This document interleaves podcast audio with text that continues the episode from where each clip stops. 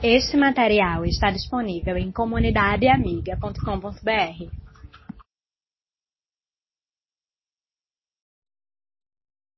Quando um profeta de Israel recebia de Deus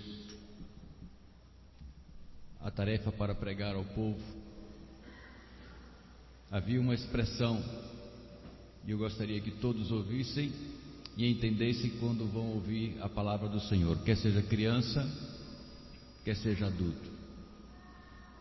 A palavra de Deus é sempre uma palavra para a vida. A palavra de Deus é sempre algo sério para levarmos em consideração. Mesmo as crianças, quando vão sair agora e vão aprender a palavra de Deus, essa é uma palavra que cada criança deve entender como de Deus para você e algo muito importante.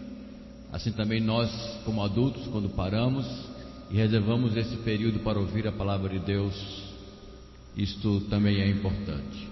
Assim, a saída das crianças nesse momento não é para elas brincarem, mas aprender a palavra do Senhor. E isso é bom quando acontece desde os pequenos desde os primeiros momentos da nossa vida. Assim, nós vamos agora convidar as crianças para que elas saiam e aprendam a palavra do Senhor.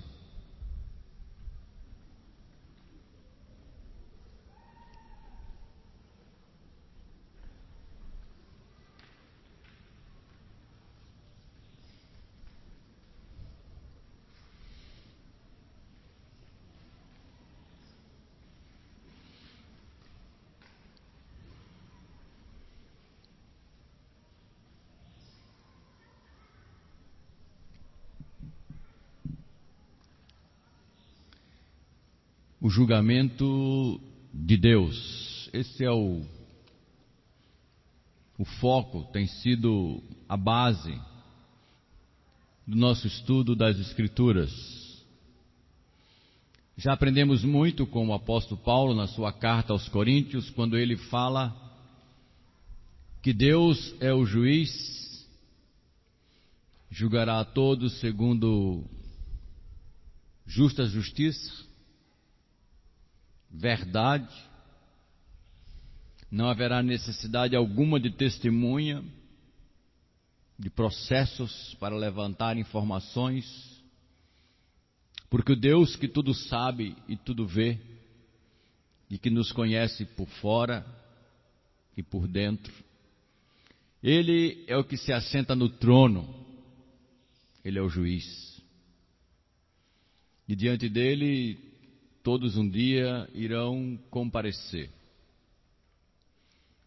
O apóstolo Paulo também advertiu e nos lembra, assim como lembrou aos crentes de Roma tanto tempo atrás,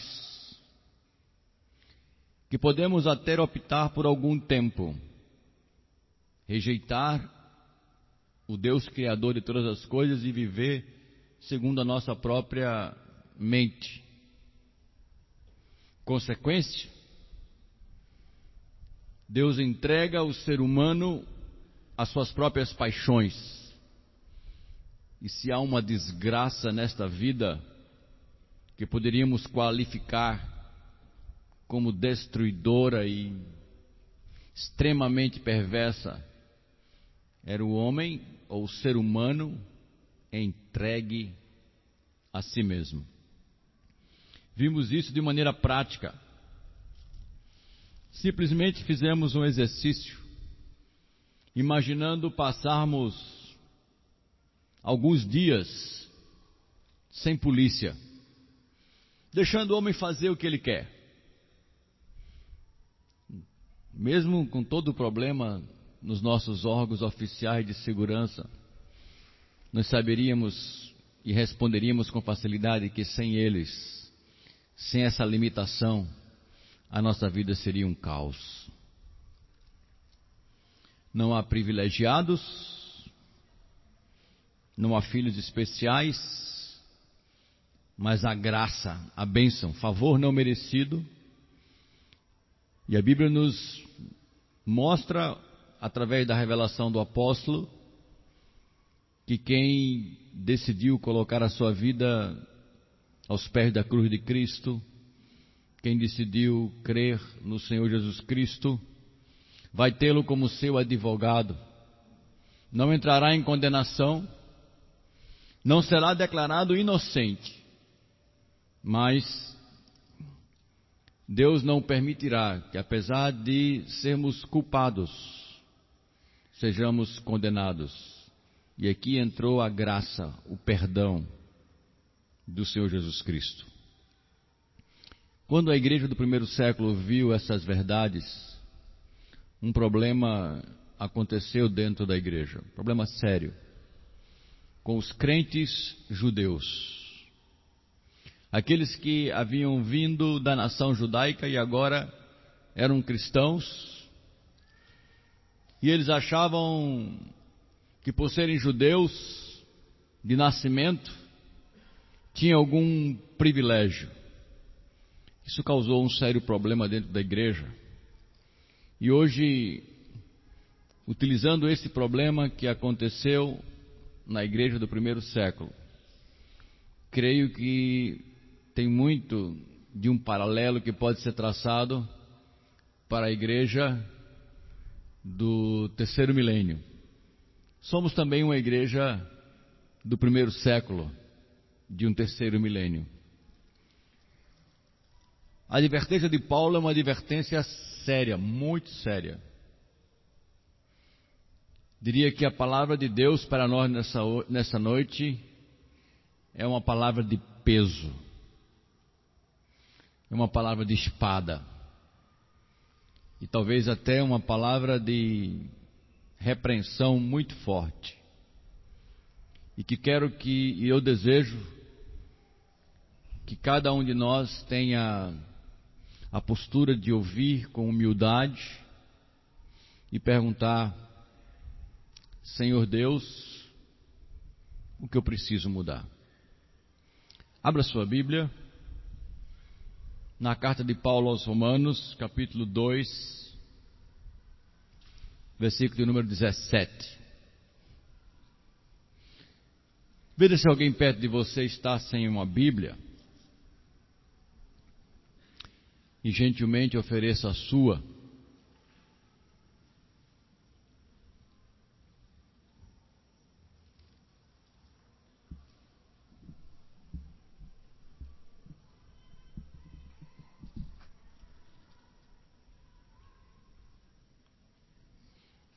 Romanos 2,17 diz assim: O que dizer de você? Você que é judeu, confia na lei e se orgulha do Deus que você adora. Você sabe o que Deus quer que você faça e aprende na lei a escolher o que é certo. Você tem certeza que é guia dos cegos, que é luz para os que estão na escuridão, orientador dos que não têm instrução e professor dos jovens. Você está certo de que encontra na lei a apresentação completa do conhecimento da verdade. Você que ensina os outros, por que é que não ensina a você mesmo? se afirma que não deve roubar, por que, que você mesmo rouba? Se você diz que não se deve cometer adultério, por que é que você mesmo comete adultério?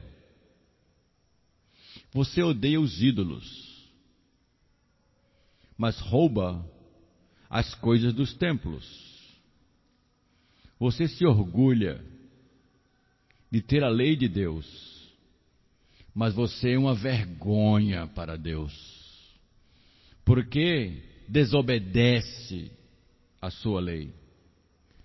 Pois as Escrituras sagradas dizem: os não-judeus falam mal de Deus por causa de vocês, os judeus. A primeira vez que eu li esse texto, irmãos, eu pensei logo: não é comigo. Eu não sou judeu. Esse texto é para judeu. Que é que tem a ver comigo? Mas de imediato, uma verdade bíblica inundou a minha mente. Você não é judeu de nascimento, mas responda: você é povo de Deus? Se você é povo de Deus, as verdades que estavam para o judeu estão agora para você. Você diz que tem a Bíblia, você diz que conhece a Bíblia, você dá valor à Bíblia, você se interessa pelas coisas de Deus. Domingo à noite você está numa igreja. Eu comecei a perceber, irmãos, que esse texto da palavra de Deus não era um texto simplesmente voltado para uma etnia, para uma raça, mas era um texto voltado para o povo de Deus, para qualquer homem, qualquer mulher que abra a boca e diga assim: Eu pertenço ao povo de Deus. E se você afirma isso, a palavra de meditação para nós nessa noite é para você. Por incrível que pareça, irmãos, a grande crítica do apóstolo Paulo, embora a palavra não apareça, mas se eu a usasse, você ficaria claramente convencido de que o que Paulo está denunciando naqueles homens e mulheres que traziam para si o desejo de um privilégio inexistente, de uma posição falsa, de uma verdade não vivida. A palavra é hipocrisia. Ou seja, apresentar o que não é, mostrar a mentira como se fosse verdade produzir uma reputação de alguém bom quando a sua integridade é podre. Talvez a melhor definição prática de hipocrisia eu aprendi com a minha esposa.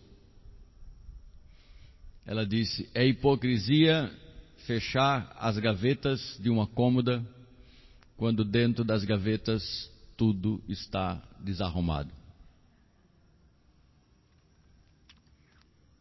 Nunca mais esqueci disso. Alguém chega na nossa casa, bota na gaveta, bota na gaveta, fecha, fecha. E alguém chega e faz: Que casa arrumada! Não abra as gavetas nunca. Não abra as gavetas damos a aparência de coisas corretas. Eu estava lendo a história de um monarca, século VII. Um nome de um, rei de um nome esquisito, Tarmenes, da Síria. Era um homem forte, de aparência física interessante, só com um defeito: ele tinha um nariz bem grande. E por ter aquele nariz desavantajado, ele não permitiu durante a sua vida que nenhum retrato dele fosse pintado.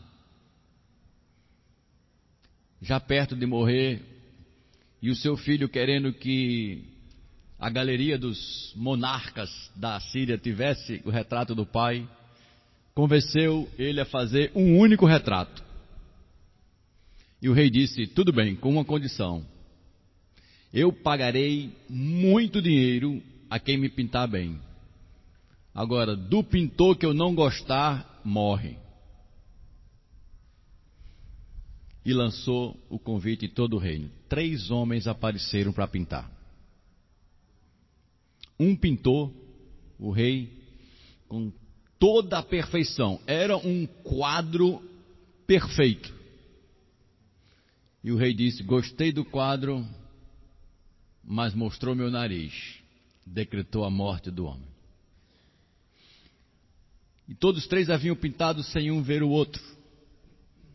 E o outro, sabendo que o rei tinha um problema com o nariz, colocou um nariz bem delicado. Ninguém imaginava o rei com aquele nariz. O rei disse: Gostei do quadro, mas não sou eu. Mandou matar o outro. E chegou o terceiro. O terceiro do quadro mostrava o rei caçando, disparando uma flecha. E sabiamente ele colocou o braço do rei na frente do nariz. O rei gostou? e fez daquele homem o artista mais rico do rei. Pura hipocrisia. Esconde o que não quer mostrar. Gostei. Quantos de nós não nos sentimos bem quando escondemos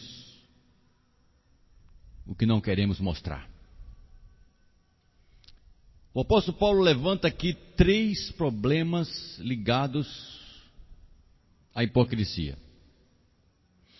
Primeiro problema sério ligado à hipocrisia, meus irmãos, é uma atitude de superioridade. E o exemplo que o próprio Jesus deu nos é suficiente. Jesus contou a ilustração de dois homens que foram orar um judeu e o outro não judeu.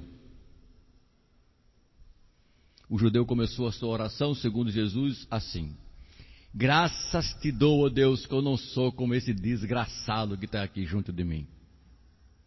Olha para aí, pecador nojento, não conhece, não te serve como eu. O outro, quando foi orar, Jesus Cristo disse que ele simplesmente disse: Senhor Deus, tem misericórdia de mim, porque eu sou pecador. E não falou mais nada. E naquela ilustração que Jesus Cristo nos deixou, ele disse: Aquele fariseu voltou para casa tão pecador quanto entrou. Mas aquele outro homem que pediu misericórdia voltou para casa purificado. A arrogância do nosso coração, a hipocrisia de uma vida que não reflete a verdade, a nossa falta de coragem de dizer que erramos ou que pecamos, nos torna hipócritas. Condenamos outras pessoas como se na nossa mente aquilo que o outro fez nunca tivesse passado por aqui. Fulano mentiu, que coisa horrorosa. Falou mal de Fulano. E às vezes, as pessoas mesmo estão fazendo isso. Às vezes encontro jovens reclamando de alguém que falou mal dele para outro, para outro, para outro. Isso vale também para adultos. E eu fico perguntando para essa turma jovem que senta num computador e a ausência é atrevida, né? Sem ver o rosto, frente a frente, fala-se muita coisa. Entra-se nos MSNs da vida aí. E o que se conversa? Quanto de fofoca não tem nos bate-papos eletrônicos? Falando mal, falando de fulano, fulano é isso, fulano é isso. Quanto? Quanto você não fala mal de alguém? Ninguém está vendo. Ninguém está ouvindo. Hipócritas. Aquela falsa superioridade eu sou cristão, eu sirvo a Deus, eu não falo mal de ninguém, eu não. Isso é verdade? Você é assim? Os judeus criticavam as pessoas e arrogavam-se superiores. Cristãos hoje, talvez por conhecer mais a verdade de Deus, estão condenando não cristãos, mas fazendo a mesma coisa. Não conversam sobre moralidade dentro da igreja mas compra um bilhete de filme, um ingresso de filme pornográfico ou um ingresso de um filme imoral, como se nada tivesse acontecendo. É arte. A Bíblia chama de imoralidade artística. Mas é imoralidade. Achamos que são duas coisas diferentes. Mas a Bíblia chama isso de hipocrisia. Eu fico pensando, irmãos, não quero julgar ninguém. Quantos casais aqui não olham para a multimídia das letras e cantam? E chegam em casa e vivem justamente o oposto do que cantam. Não sou juiz de vocês, mas Deus é. Somos melhores do que quem? Quem? Quem somos nós diante de Deus para dizer que somos melhores? Essa era a postura dos judeus. Pura hipocrisia. E é por isso que o apóstolo Paulo está dizendo: você, você que confia na lei, você que se orgulha no Deus que adora. E os judeus, eles tinham um ritual de adoração a Deus muito forte. Muito forte mesmo. E não, não podemos negar a constatação do apóstolo Paulo. Que o judeu, desde pequeno, aprendia a lei. Nos meus 20 anos, pouco mais, um colega nosso, um pouco mais velho, havia casado e já tinha um filhinho uns 3, 4 anos de idade. E um dia a mãe dele estava sentada lá no acampamento da Palavra da Vida, debaixo de uma jaqueira, junto com o seu filhinho, e ela dizia: Repita, o Senhor é o meu pastor e nada me faltará. E o garoto, quase numa linguagem infantil, na sua voz, repetia o que a mãe dizia. Talvez se eu dissesse aqui, vamos repetir comigo, todos os irmãos, Salmo 23. Os que sabem, repitam agora. O Senhor nada me faltará. Você vive isso? Ou você só aprendeu isso? Isso é conhecer a lei e deixá-la dentro da gaveta como os judeus faziam. Nome disso? Hipocrisia.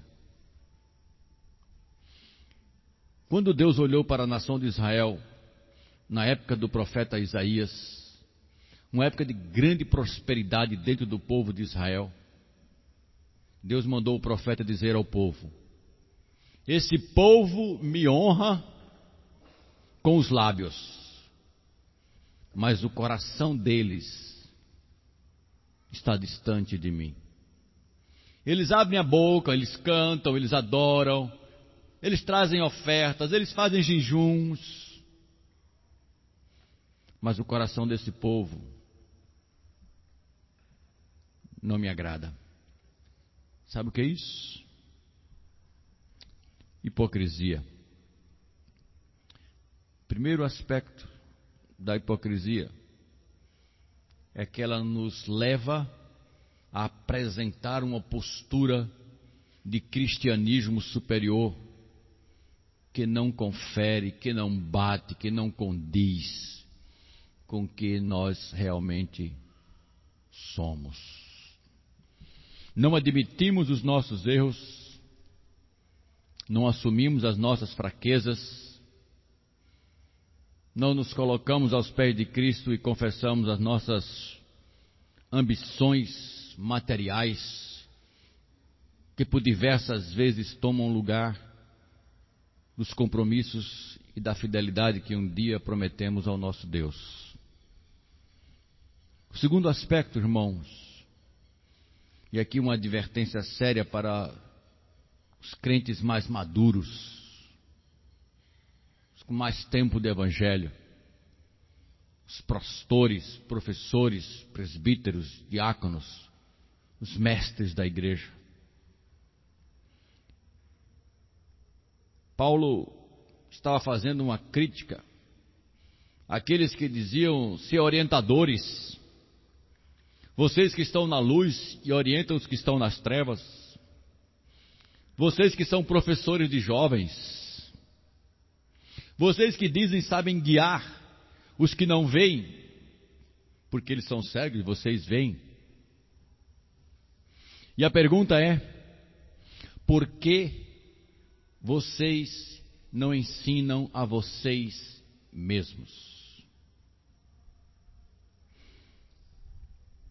Deus é testemunha de quantas vezes eu tenho que refrear a mim mesmo quando estudo a Bíblia para pregar. Eu sou tentado, irmãos, quando estudo a palavra, a pensar como aplicar o que eu estou estudando para quem eu vou falar. Mas sou frequentemente repreendido por Deus. Quando Ele diz: Isso não é só para a igreja que você vai falar. Em primeiro lugar, isso é para você. Mestres, presbíteros, diáconos, pastores, que se afadigam no preparo no estudo da Bíblia para ensinar líderes de pequenos grupos, líderes de ministérios, conselheiros, alguém que está ajudando o outro. Lembrem-se, primeiro, deixe o Espírito de Deus ensinar a você mesmo. E para isso ser verdade, irmãos, Paulo faz uma demonstração muito grande. Ele diz: Você, líder, diz que não deve roubar, mas você rouba. Você ensina que não deve adulterar, mas você é infiel. E a infidelidade pode assumir várias cores. Você odeia ídolos, mas não tem problema de ganhar dinheiro ilícito com os ídolos no templo. Sabe o que os judeus estavam fazendo naquela época? Eles iam aos templos de falsos deuses e roubavam os objetos de ouro, ou prata, ou de valor que encontravam lá, por dizer que era um material utilizado para uh, culto a demônios, culto a imagens que nada valiam. Então ele dizia: Isso não deve ficar aqui. Só que eles diziam: Não deve ficar aqui, mas vai ficar lá em casa. Eles faziam isso. E o apóstolo Paulo está dizendo: Vocês são culpados. Mestres que falam e não praticam. As pessoas, irmãos e irmãs, observam muito mais o que nós fazemos do que as palavras que nós venhamos a dizer. Esse exemplo a gente tira da nossa própria casa, não é verdade? Comece a falar alto dentro de casa, a gritar marido e mulher um com o outro. Faça a relação sua de diálogo alterando a voz. Como que você acha que seus filhos vão fazer? Você acha que eles vão falar bem mansinho? E quando ele começar a falar alto, gritando, você faz: Não grite! E ele vai dizer o quê? Por algum tempo, dependendo da idade, ele pode ficar quieto. Depois ele vai dizer: Se você não gritar, eu também não grito. Ou você não grita com mamãe, você não grita com papai? As nossas ações falam mais alto do que as nossas palavras. Me lembro de um homem, ele fumava, estava com problemas cardíacos e foi um cardiologista. E chegando lá no cardiologista, ele apresentou os exames solicitados, o cardiologista olhou e disse: O senhor tem que parar de fumar imediatamente. O senhor não pode mais continuar fumando. E aquele homem olhou para o cardiologista e percebeu que no bolso do jaleco do cardiologista estava uma carteira de cigarro. E o cardiologista, e ele perguntou, mas o senhor fuma? E o cardiologista disse, eu sou médico, você não. Você acha que isso funcionou? Aquele homem disse para o médico: Se o senhor sabe de todos os problemas e continua fumando, o senhor não me convenceu de parar de fumar. E continuou de fumando e morreu de cigarro, com câncer no pulmão.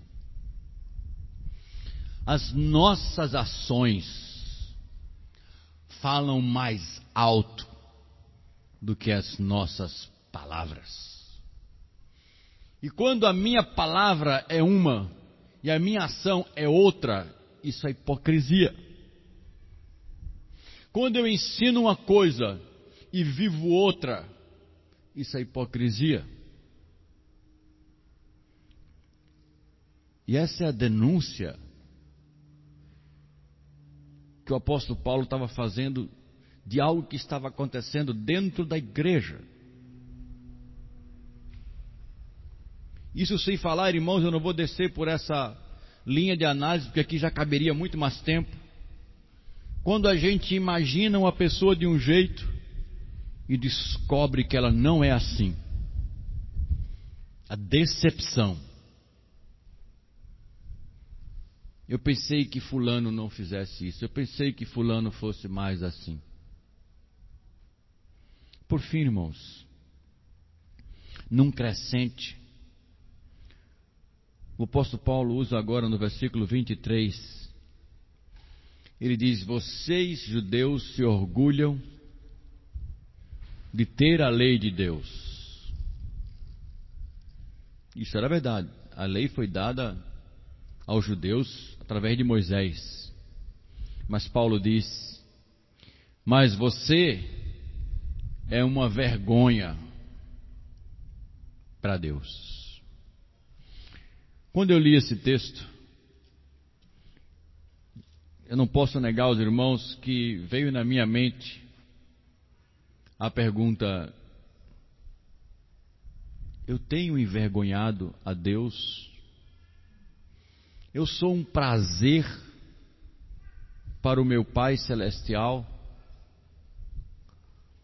Ou eu tenho envergonhado o meu Deus? Uma vez meu pai e minha mãe me levaram para jantar na casa de uma tia, irmã do meu pai. Ela morava na frente da nossa casa. Era um jantar de família. Eu acho que eu não tinha nem 10 anos ainda, uns 8, 9 anos, mas eu lembro bem daquela noite. Uma mesa grande, sentamos ao redor e colocou-se alguns pedaços grandes de queijo na mesa. Eu disse: Eu quero um pedaço de queijo. E a minha tia disse: Depois eu dou. Eu disse: Mas tia, eu nunca comi queijo. E minha mãe chegou e disse assim: disse, Sérgio, é mãe, você nunca me deu queijo. E eu comecei a insistir, dizendo que na minha casa nunca tinha entrado queijo, eu nunca tinha comido queijo. Hoje eu talvez possa imaginar a vergonha que eu provoquei nos meus pais ali naquela reunião, com toda a família ali. Eu não sei se eu levei umas boas palmadas, mas que eu merecia, merecia. Depois você pergunta a dona Alice ali, ela, ela disse que não deu não. Lá, mas em casa eu sempre apanhava.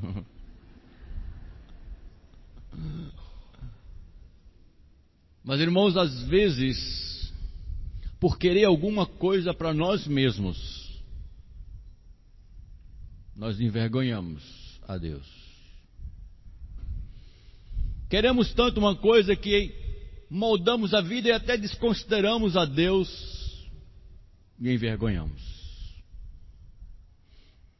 Aplicando o paralelo do que acontecia no povo judeu, que se arrogava conhecedor da lei, as crianças decoravam aquela lei quando eram adultos, tornavam adultos, sabiam grande parte da lei decorada, mas aquilo era da boca para fora, não mexia com o coração, não mexia com a vida. Eu fiquei pensando como nós faríamos hoje paralelos práticos. E eu transformei esse você que se orgulha da lei de Deus, você que diz assim, é, eu sei essa lei. Poderia ser muito bem trabalhado, disse você que é cristão presbiteriano, você que é cristão batista, você que é cristão congregacional, você que é cristão assembleano, você que diz eu conheço Jesus, eu conheço a verdade de Deus, eu sei a mensagem da salvação, eu conheço, já li a Bíblia.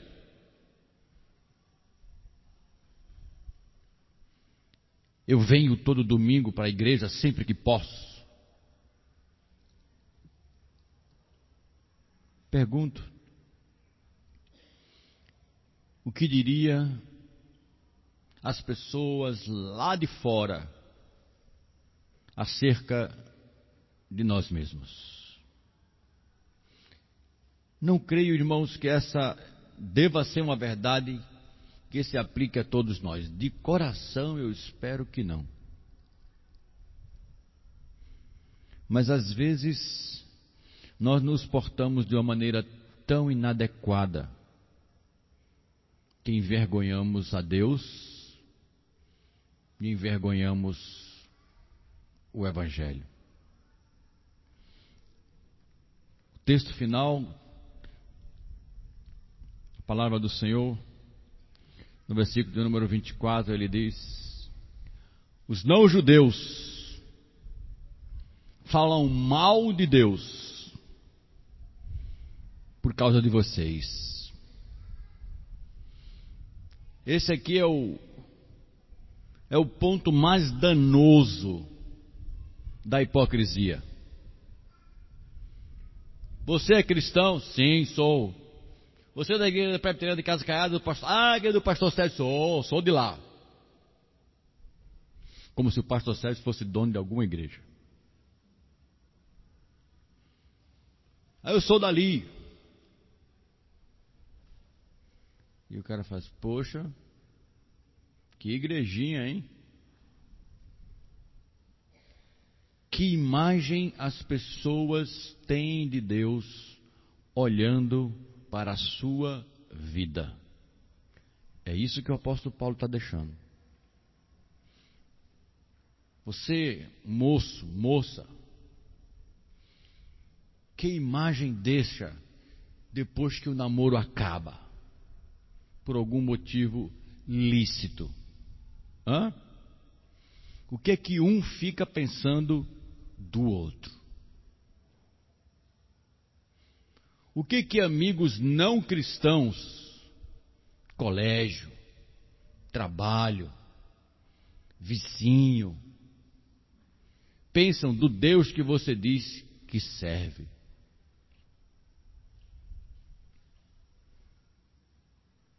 Os não-judeus estavam tendo uma imagem pervertida, distorcida, contrária àquela que reflete a santidade de Deus por judeus que se diziam servos de Deus, mas não praticavam o que diziam crer.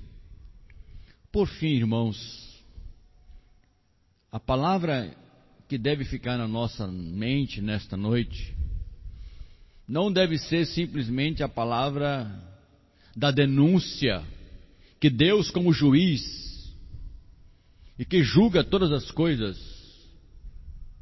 faz. Não deve ser essa. A palavra deve ser aquela que o apóstolo Paulo escreveu para o seu discípulo, o jovem pastor Timóteo.